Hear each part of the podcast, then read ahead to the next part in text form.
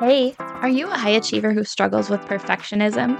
Do you get stuck in the cycle of overthinking? Do you do everything for everyone else because you think otherwise it won't get done?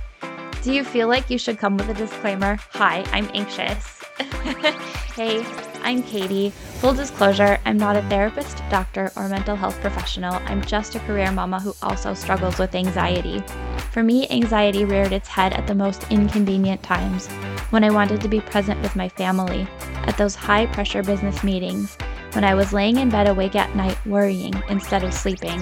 I just wanted to relax and be able to have fun, and I know that you do too. What if you found tools to manage your anxiety? What if you knew how to enjoy life even though you are anxious? Look, it's time to put down that third cup of coffee and swap it for some lemon water. We're going to get control over anxiety so it can stop controlling you. Let's go, girl. Hello, my friends. Welcome. I'm so glad that you're here with me today. Today, it is a beautiful summer day. It was a day off for my whole family. I got to have a little bit of time with them at church um, we had a supper out, which was really fun. There's a local Mexican restaurant that I like to go to, and there's this sweet man who plays guitar there some days, and he was there today, and it just absolutely thrilled and delighted me and made my meal. Even though I didn't really get to eat my meal, I was chasing my littlest around the whole time, but that's okay. Got to take the leftovers home. I'll have them later. Anyway, I just wanted to share.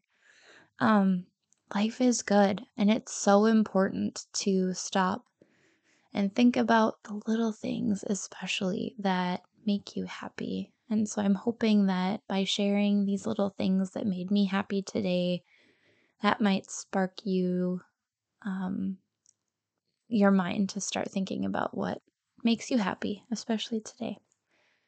Now, friends, I want to talk about this body based practice that I have tried out a number of times over the last couple of years.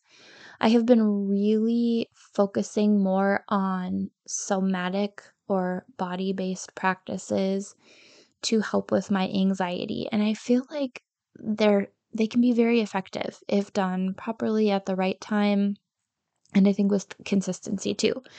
And one that I find particularly helpful is one that I learned in a workshop from somebody where they basically described that your body, when put through a really stressful situation, not just day to day anxiety, but something that is extremely stressful for you, like a very ugly encounter with somebody or a near car accident, your body will go into this fight, flight, or freeze mode.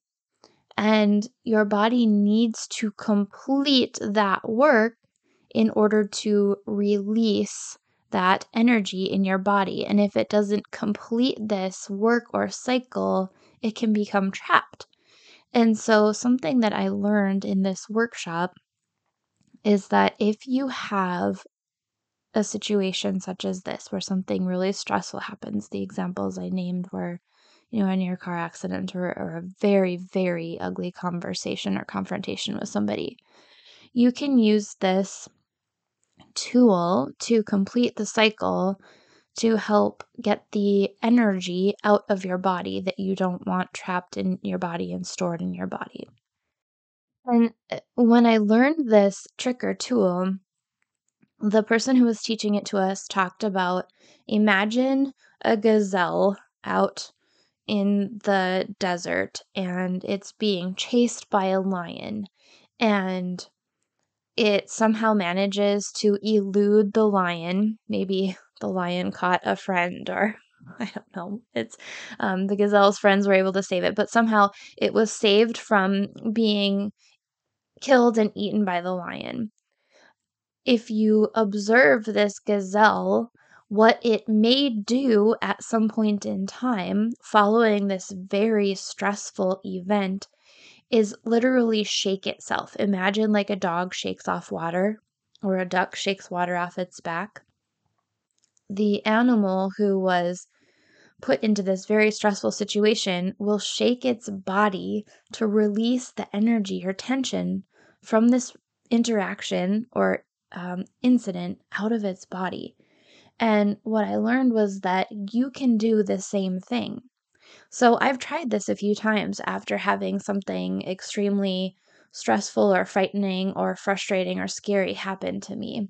I'll wait till I'm alone so I feel really comfortable tuning into my body and then literally just shake it. I'm typically standing and I'll shake myself like I'm shaking water off my body. And this is like head to toe, shake off your hands, shake out your feet, shake your legs, your arms, your head, and shake the energy out of your body. And I'll tell you what, inevitably, I do feel a little bit better after going through this process. And I'm not sure if it's that I'm taking the time to pay attention to my body I'm not sure if it's literally going through the motion of the shaking. I'm not sure if it's the entirety of the process, just honoring that I had something happen that was very stressful to me, but it actually helps. And it might sound silly and you might feel weird at the thought about doing it, but I would encourage you to give it a try. So the next time something really stressful happens to you, stop get into your body, think about what happened, and then shake it and release it. Get rid of that energy. I hope you find this helpful. I hope that you give it a try. And I hope that you will come join my free Facebook group. The link to join the group is in the show notes. I love to meet you. I love to hear what's going on in your life. I love to hear what's working with you when it comes to releasing your anxiety. And there's a lot of other really incredible high achieving women in that group who are there to support and encourage you as well. That's all for today, sweet friend. I'm so glad that you joined me. Thank you for being here. I appreciate you. I look forward to talking with you next week. Hey, friend, thanks for being here. Did today's episode help you feel more in control of your anxiety? Did it inspire you to rest or relax? Or maybe it challenged you to really look at why anxiety is a part of your life? If so, I'd love to hear from you. If you would take 30 seconds, pause this episode, scroll down in Apple Podcasts, and leave me a review, I would be so grateful. See you next week. Disclaimer I am not a medical professional, and this podcast is not providing therapy or medical treatment. Contents of the podcast are for informational purposes only and are not a substitute for professional medical advice, diagnosis, or treatment. Always consult your healthcare provider with your health questions and concerns.